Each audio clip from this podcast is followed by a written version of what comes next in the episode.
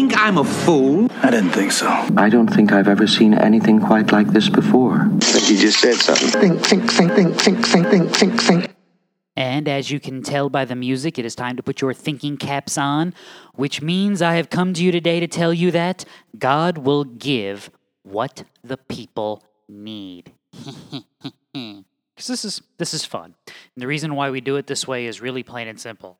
Uh, I'm like Richard Gere here. I ain't got no place else to go.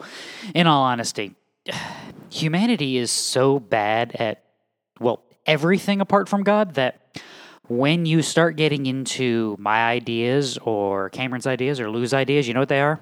They're terrible. Unless, unless, unless, unless, unless, unless, unless we can ground them in scripture. So, hopefully, we are taking the wisdom of the word. Oh, I should coin that, put that on a t shirt, and applying it rightly to life. Now, that starts with actually understanding what the wisdom of the word actually is. And I think I actually used actually twice there, and I actually don't care. So we're going to keep on moving. So, with all of that said, if you haven't listened to any of this and you think it might be useful to you to understand how to read your Bible in a front to back manner and seeing the story unfold so that you can actually build a worldview that enables you to deal with the world writ large, then go back and listen. We went through Genesis to kind of get our foundations nailed down, and now we're just going through the rest of Scripture applying them. And by applying them, I don't mean we're going to think through every single situation that may possibly occur. What I mean is we're going to see them in action and how God works in that world. Therefore, we can understand how He would work in our world, even though our technology is different, our language is different, our interpersonal rules for interactions are different. The principles and foundations of who God is and how He operates do not change. Therefore, we can apply them individually by understanding them globally. So, with all of that march gone through, we are in 2 Samuel. When last we left intrepid Israel, Saul's dead, Jonathan's dead, which leaves David the last of the anointed. So he is the Highlander. I am the last one. Actually, that was the dragon from Dragonheart, wasn't it? But either way, both of those movies had Sean Connery, and that makes them better. So we are in 2 Samuel 1. It came about after the death of Saul when David had returned from the slaughter of the Amalekites, because remember, that's where he went when Saul went to battle with the Philistines, that David remained two days in Ziklag, and on the third day, behold, a man came out of the camp from Saul with his clothes torn and dust on his head, and came about when he came to David that he fell to the ground, prostrated himself. Long story short, this guy's going to explain how he came upon Saul while Saul was dying and ran Saul through as a mercy killing. And David says, Oh, you think that was supposed to be good news? Well, off with his head. so, David demonstrating his faithfulness to the anointed of the Lord even in his death by refusing to dishonor the name of either Sonathan, Sonathan, Jonathan, or Saul. And the chapter ends with David's praise song about both of them, mourning them because the anointed of Israel has been snuffed out. That brings you to chapter 2. It came about after the, afterwards that David inquired of the Lord, saying, Shall I go up to one of the cities of Judah? And the Lord said to him, Go up. So David said, Where shall I go? And the Lord said, To Hebron. So David went up there with his two wives, also Ahinoam the Jezreelitess and Abigail the widow of Nabal the Carmelite. And David brought up his men who were with him, each of his household, and they lived in the cities of Hebron. The men of Judah came and there anointed David king over the house of Judah. Dun, dun, dun. So David, who was anointed by Samuel all those years ago, way back in 1 Samuel chapter 16, has now been recognized by the tribe of Judah. But wait, there's more. But Abner, the son of Ner, commander of Saul's army, had taken Ishbosheth, the son of Saul, and made him over. I'm sorry, and brought him over to Mahanaim. Skipping my lines there. He made him king over Gilead, over the Asherites, over Jezreel, over Ephraim, and over Benjamin, even over all Israel. Now, this is only going to last for two years, which is how long Ishbosheth's reign is. But notice where the power comes from. The power doesn't come from good old IB here. That's what we're going to call Ishbosheth because I'm tired of saying Ishbosheth. The power comes from Abner, the general, the one who's actually good at his job and capable. So, we have a king over Israel and we have a king over Judah. What's going to happen next, you might ask yourself? And you would be right because the answer is what is it good for? Absolutely nothing. Anyway, you've got war at the end of the chapter that ends in Abner killing one of the brothers of Joab. That's going to become important later on. Now, there was a long war between the house of Saul and the house of David, and David grew steadily stronger, but the house of Saul grew continually weaker. Why? Because Saul's house is being judged, David's house is being blessed. And at this point, by David's house, we are really meaning David. So, sons were born to David at Hebron. The firstborn was Ammon by, ha- by Ahinoam the Jezreelitess, and the second, Chileab by Abigail the widow of Nabal the Carmelite, and the third, Absalom the son of Maacah the daughter of Talmai, king of Geshur, and the fourth, Adonijah, the son of Haggith, and the fifth, Shephatiah, the son of Abital, and the sixth, Ithream by David's wife, Eglah. Do you notice what just happened? This is literally one of the commands of Deuteronomy for the king, is that he's not supposed to multiply wives. What's David doing besides trying to get with everything, apparently, with a skirt that isn't already claimed? So, Abner realizes as this goes along that this is an untenable position. He offers terms to David. Actually, he asks David, what's, what's this going to take here? This is not a good plan here. Uh, IB is incompetent. He makes accusation against Abner, so it's just not worth it. Now, the uh, price is Michal, the first wife of David. You know, he's been accumulating about seven or eight others at this point, so might as well get number one back. And so that becomes agreed, and that's what goes down. And unfortunately, though, as Abner comes along, Joab has him murdered. May it fall. I'm sorry, lost my spot there. Help if I get whatever's in my eye out of my eye, wouldn't it? When Joab came out from David, he sent messengers after Abner, and they brought him back to the well of Sirah, but David did not know of it. So when Abner returned to Hebron, Joab took him aside into the middle of the gate to speak with him privately, and there he struck him in the belly so that he died on account of the blood of Asahel, his brother. So Joab avenges his brother, which really shouldn't be an avenging because it was a battle that you actually went into willingly. So, not really something worthy of vengeance here. And David rightly mourns Abner, but can't do anything about Joab because he basically needs him. Now, good old IB with Abner gone is he's in a world of hurt. So he's sitting around, and the men of the city are like, you know, might be a good idea to get in the good graces of David. So a couple of uh, never do wells get together, find IB, kill him, and then try to bring the well, they don't try, they bring the head to David as a proof of death, so to speak. And David rightly has them executed for their murder. Ishbosheth was a legitimate king and that he was the son of Saul. Now, is he legitimate in God's sight? No. That's up to David in the military to take care of, not a couple of scumbags who managed to sneak themselves in and apparently take care of things themselves. So all the tribes of Israel came to David at Hebron and said, Behold, we are your bone and your flesh. Previously, when Saul was king over us, you were the one who led Israel out and in.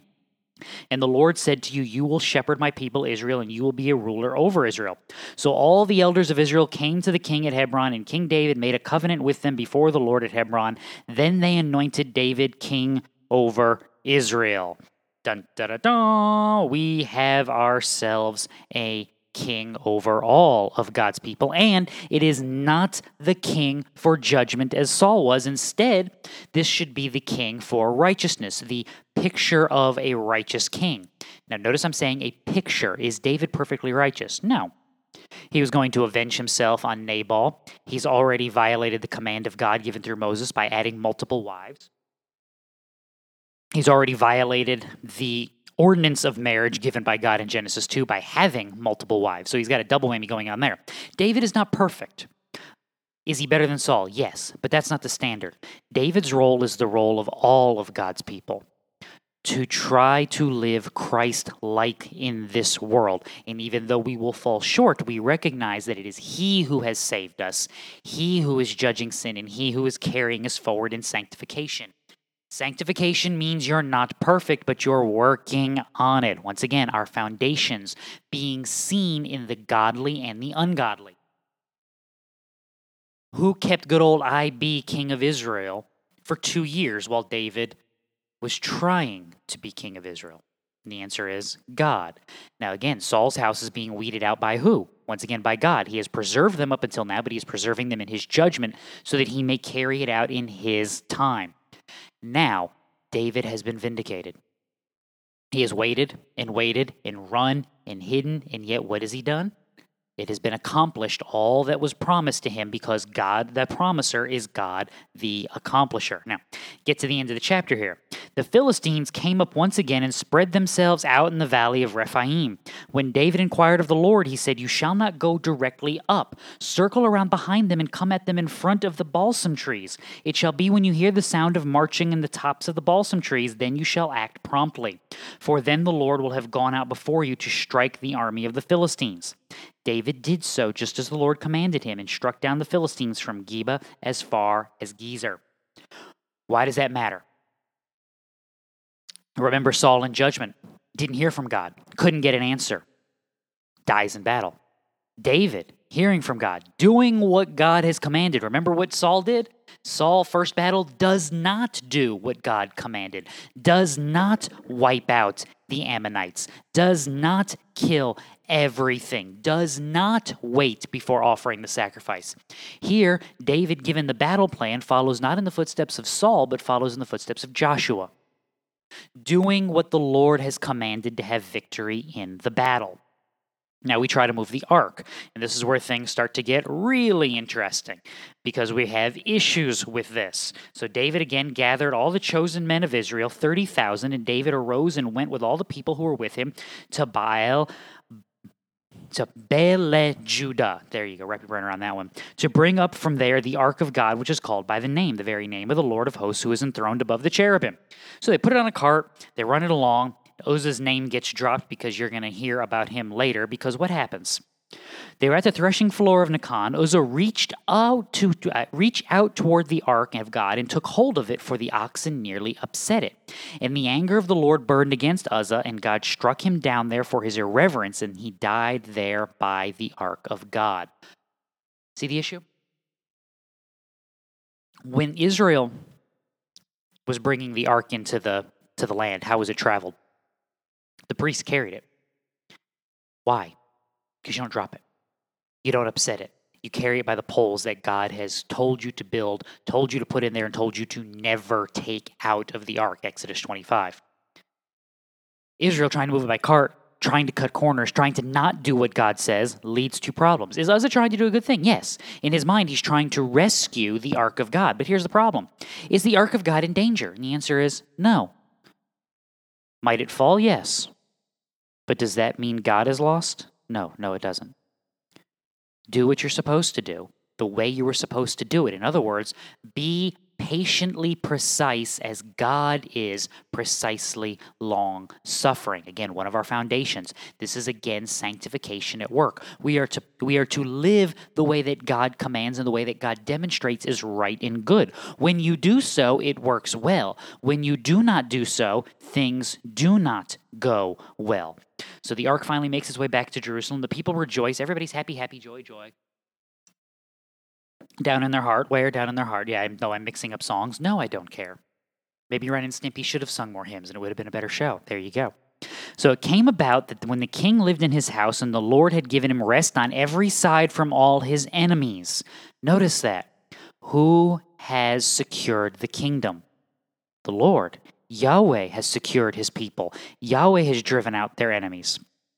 The king said to Nathan the prophet, See now I dwell in a house of cedar, but the ark of God dwells within tent curtains. So Nathan said to the king, Go do all that is in your mind, for the Lord is with you. No, he isn't. How do we know that? Because Nathan didn't ask. The same night the word of the Lord came to Nathan, saying, Go and say to my servant David, Thus says the Lord, Are you the one who should build at me a house to dwell in? For I have not dwelt in a house since the day I brought up the sons of Israel from Egypt, even to this day, but I have been moving about in a tent, even in a tabernacle. Wherever I have gone, which all with all the sons of Israel, did I speak a word with the, one of the tribes of Israel, which I commanded to shepherd my people, saying, Why have you not built me a house of cedar? Therefore, thus you shall say to my servant David, Thus says the Lord of hosts I took you from the pasture, from following the sheep, to be ruler over my people Israel. I have been with you wherever you have gone, and have cut off all your enemies from, before you. I will make you a great name, like the names of great men who are in the earth. I will also appoint a place for my people Israel, and will plant them. That they may live in their own place and not be disturbed again, nor will the wicked afflict them any more as formerly, even from the day that I commanded judges to be my, to be over my people Israel, and I will give you rest from all your enemies. The Lord also declares to you that the Lord will make a house for you. Notice what David wants to do. He wants to make a house for God. Meanwhile, what is God doing? When your days are complete and you lie down with your fathers, I will raise up your descendant after you, who will come forth from you and will establish his kingdom. I'm sorry, I will establish his kingdom. He shall build a house for my name, and I will establish the throne of his kingdom forever. I will be a father to him, and he will be a son to me. When he commits iniquity, I will correct him with the rod of men and the strokes of the sons of men. But my loving kindness shall not depart from him, as I took it away from Saul, whom I removed from before you. Your house and your kingdom shall endure before me forever. Your throne shall be established forever, in accordance with all these words, all and all this vision. So Nathan spoke to David. There's a lot there. So we're going to take a second and slow down and, and try to go over some of it. Excuse me. Because you've got a double whammy going on. David wants to build a house for God.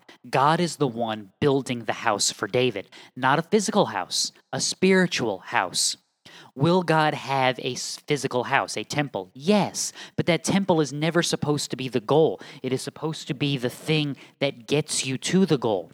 So David will not be like Saul. David will have a son to rule upon the throne. And when he walks away, God as judge will correct him. And God as faithful one will be faithful to his promises. But notice that David will die. His sons will die. How will he have an eternal kingdom? That's the double whammy portion of here. While Saul, while Saul, while Solomon is part of this prophecy because he will come after David and he will build a house, the real fulfillment is in Christ, who as the descendant of David, the God man, part of the with the hypostatic union, the one who will make the atoning sacrifice, the prophet, priest, and king. He will be the descendant, the son of David, who will truly build the house, not made of cedar and jewels, but made of the people of God, indwelt by the Spirit of God, so that they will rightly worship and follow God. Now, that takes time. That's why it matters that God is patient. That's why it matters that God is precise.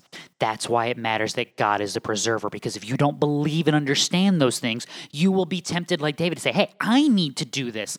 I have peace. I'm the smart one. I'm the builder. I'm the organizer. I'm going to do this. No, God is going to do this. And the proof of that is David, you got this right before, get it right again. And that's why you see this correction here, and it comes along with that promise. Because no, this you're the one. David, this what God is basically saying is you're the one. You're the one we chose, but you aren't him. You're a picture of him. And Solomon will be a picture of him. And Hezekiah will be a picture of him. And Josiah will be a picture of him. And all of these good kings of Israel, as they rightly are worshiping and following God, will be partial pictures of him. But he is the one who will be worshiped. He is the one who will finally accomplish. He is the one who will save and sanctify his people. Now, you see David obedient to this, so you see God faithful to David. So you get the triumphs of David. You see the kindness of David to Saul, to um, Jonathan's son Mephibosheth, and then you see more victories of David, eight, nine, and ten. We're moving along quickly, and then you see why David can't be the guy. It happened in the springtime, at the time when kings go out to battle, that David sent Joab and his servants with him and all Israel, and they destroyed the sons of Ammon and besieged Rabbah. But David stayed in Jerusalem. Not your job, dude. Now, when evening came, David arose from his bed and walked around on the roof of the king's house. And from the roof he saw a woman bathing, and the woman was very beautiful in, in appearance. So David sent and inquired about the woman, and one said, Is this not Bathsheba, the daughter of Eliam, the son of Uriah the Hittite? David sent messengers and took her, and when she came to him, he lay with her, and she had when she had purified herself from her uncleanness, she returned to her house. The woman conceived, and she sent and told David and said, I am pregnant. Oops. Dude, dude you already had like seven wives. How, how many women do you need? Apparently, Abigail's not as hot as she used to be when she was just Nabal's widow. This is why David can't be the guy. He's a guy, and he's a good guy, but he's not the guy because at the end of the day, sin is still present in all of humanity.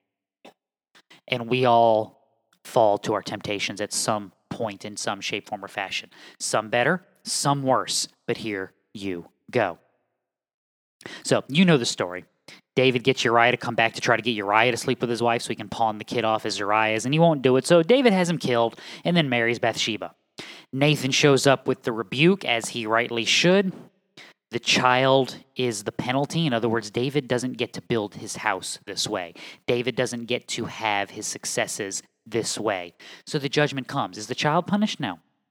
No. That child is preserved by God. That child is saved by God. This is not a judgment on the child. This is a judgment on David and his house. You don't get to multiply your kingdom by these means. Also, notice all those lists of names I read off earlier, those sons and children of David born to all those other wives. Notice how they are not, I repeat, not Solomon. Who is Solomon's mother? Hmm, remember that one. So, David mourns. Then David comforted his wife Bathsheba and went into her and lay with her, and she gave birth to a son, and he named him Solomon. Now the Lord loved him and sent word through Nathan the prophet, and he named him Jedediah for the Lord's sake. So, literally, beloved of the Lord, Jedediah. Why? Well, because this is the plan that God's going to follow. Why?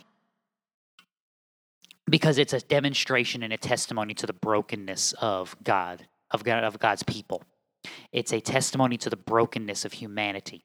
Just like Perez comes from Judah through Tamar, just like Boaz comes from Rahab, just like Jesse comes through the family line that includes the Moabite. We are not good and pure and holy.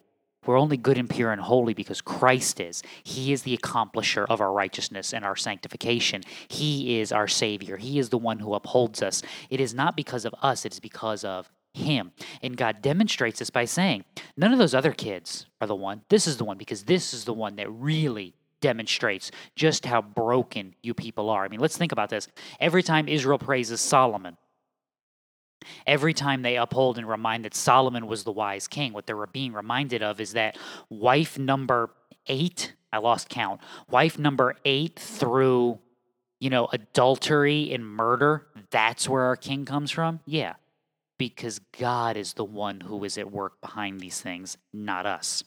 So, continued war, continued victory, and now you see the problems come about. It was after this that Absalom, the son of David, had a beautiful sister whose name was Tamar, and Ammon, I'm sorry, Amnon, the son of David, loved her. Amnon was so frustrated because of his sister Tamar that he made himself ill, for she was a virgin, and it seemed seemed hard to Amnon to do anything to her. But Amnon had a friend whose name was Jonadab, the son of Shimei, David's brother, and Jonadab was a very shrewd man, and he said to him, "Oh, son of the king, why are you so depressed morning after morning?" Amnon said, I am in love with Tamar, the sister of my brother Absalom.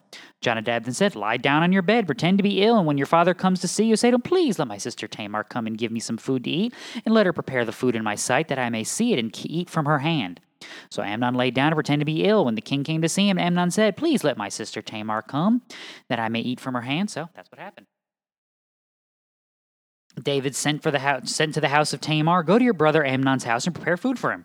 So Tamar went to her brother. So I'm sorry, Tamar went to her brother Amnon's house, and he was lying down, and she took dough, kneaded it, and made cakes in his sight, baked the cakes, and she took a pan and dished them out before him, and he refused to eat. Amnon said, Have everyone go out for me. So everyone went out. Amnon said, Bring me the food into the bedroom, that I may eat from your hand. So Tamar took the cakes which she had made and brought them into the bedroom for her brother Amnon. When she brought them to eat for him to eat, he took hold of her and said, Come, lie with me, my sister. But she answered him, No, my brother, do not violate me, for such a thing is not done in Israel. Do not do this disgraceful thing. Yes, this would be a violation of Levitical law.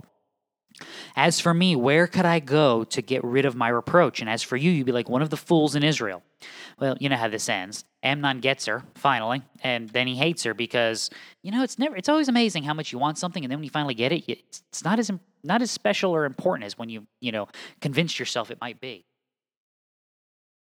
Don't make idols out of anything, children. That's a good rule. So, Absalom's not happy. He finds out about it. He kills Amnon.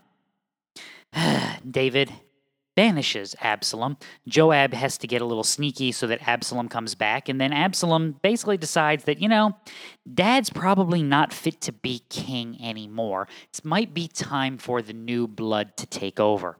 So it came about after this that Absalom provided for himself a chariot and horses and fifty men as runners before him. And Absalom used to rise early and stand beside the way of the gate. And when any man had a suit to come to the king for judgment, Absalom would call to him and say, From what city are you? And he would say, Your servant is one of the tribes of Israel.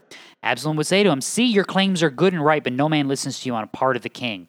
So Absalom starts to undermine, eventually moves in, and David refuses to fight him, so David makes a run for it. He's mocked, he is ridiculed on the way out, and the people are, you know, really in a mode like, What's going on here? Judgment from God, because even though David is the king for righteousness, sin will be dealt with. And David's family has come from a disparate area, from disparate sources, and they have not been discipled well. Therefore, you're seeing the problems go along. So Absalom comes into Jerusalem, reigns in his place. You can see the uh, the, the work of God, though. Ah. You have Ahithophel, who's priest. He gets his advice is actually the right advice, and Absalom doesn't listen to it. Uh, Hushai, the said to um, from from Zadok and Abiathar. This is what Ahithophel counseled Absalom, the elder of Israel. This is what I have counseled. Send quickly and tell David, do not spend the night in the fords of the wilderness. By all means, cross over, else the king of all the people who are with him will be destroyed. So Hushai is saving David. Uh, God at work here because Absalom doesn't take the good advice. He takes the bad advice, and David is preserved because, once again, David has been promised to be king and his son will reign, but it's not going to be like this. So eventually, we get battle with Absalom. Absalom is killed, and for reasons known only to David, he's more worried about his son who has been killed, maybe because he thinks that's the king, than he is about the men who have fought and worked bravely. So he's rebuked, and as he should be. David is restored, but the damage has been done. The, the foundations are bad. So now a worthless fellow happened to be there whose name was Sheba, the son of Bichri, I'm sorry, Bichri, a Benjamite, and he blew the trumpet and said, We have no portion in David, nor do we have inheritance in the son of Jesse. Every man to his tents, O Israel. So the men of Israel withdrew from following David and followed Sheba, the son of Bichri, but the men of Judah remained steadfast to their king from the Jordan even to Jerusalem. So you get, oh, I'm stepping on cords here that I don't need to step on. Hold on. So the king said to Amasa, Call out the men of Judah for all for me within three days and be present here yourself. So Amasa went to call out the men of Judah, but he delayed longer than the set time and he appointed him. Nothing goes right. And David said to Abishai, Now Sheba the son of Bichri will do more do us more harm than Absalom. Take your Lord's servants and pursue him so that he does not fi- does not find for himself fortified cities and escape from your sight. So Joab's men went out from uh, went out after him, along with the Cherethites and the Pelethites and all the mighty men, and they went out from Jerusalem to pursue to pursue Sheba the son of Bichri. When they were, there was long large stone at Gibeah, Amasa came to meet them. Joab dressed in his military attire, and over it was a belt with a sword and its sheath fastened at his waist, and he went forward from it and fell out. Joab said to Amasa, Is it well with you, my brother? And Joab took Amasa by his beard and with his right hand to kiss him. But Amasa was not on guard against the sword which was in Joab's hand, so he struck him in the belly with it and outpoured his inner parts to the ground, and he did not strike him again, and he died. Don't you love it? Joab's a nice guy, isn't he? So Joab does put the revolt down. Yay, go team. But you're seeing the fruit of the ruthlessness of Joab, the problems with David, you get famine because of the sins against the Gibeonites. So you get revenge against the Gibeonites because they weren't supposed to be harmed because they had a a treaty going all the way back to Joshua. And David prays in 22 for deliverance. So you see David starting to figure some of this out and starting to whittle some of these things down. But at the same token, he then takes a census where God judges. Why? Well, because in his pride, he wants to see what's going on. He wants to count the people. He wants to get his men lined up so that he knows. Because deep down, sinful people do sinful things sinfully. And at the end of the pestilence, because David cries out to God, the pestilence is stopped and an altar is built and Yahweh is worshiped in Israel. And you're going, man, this story starts out so good, but it seems to go sideways so quickly. And the answer is, duh, because sinful people do sinful things sinful Lee. What could possibly go wrong, you may ask? And the answer is everything. Why? because God is the one who preserves. God is the one who saves. God is the one who is faithful, and God is the one who sanctifies. And when we forget any of those things, what we end up doing is walking in ways that are counter to who God is and what He has done. Christian, this is why we have to put these things in their right perspective, because the temptations of this world are to do just that. We're doing well, we're getting things right, and then, oh yeah, why are we off the rails? Well, because we stopped doing the things that enabled us to do them well and right, and we started doing the things in our own power, and they went sideways. That's the lesson of David. That's the lesson that's going to be seen with Solomon. That's the lesson of all of the Old Testament. The warning is to check yourself before you wreck yourself, because sin hides, crouches, and devours everywhere. But if we remember who God is, and that our very lives are dependent upon His mercy and grace. We will see His great salvation and we will walk faithfully knowing that He is at work, not us. So, what have we learned here today, children? Humanity cannot be trusted. Even in blessing, there is judgment. And yet, in judgment, there is still blessing. So, hopefully, that's useful to you. Questions, comments, complaints, send them to info at practicaltheologyministries.com. Be glad to listen to them. Go for all that. Until we meet again, read your Bible. It'll do you good. Bye.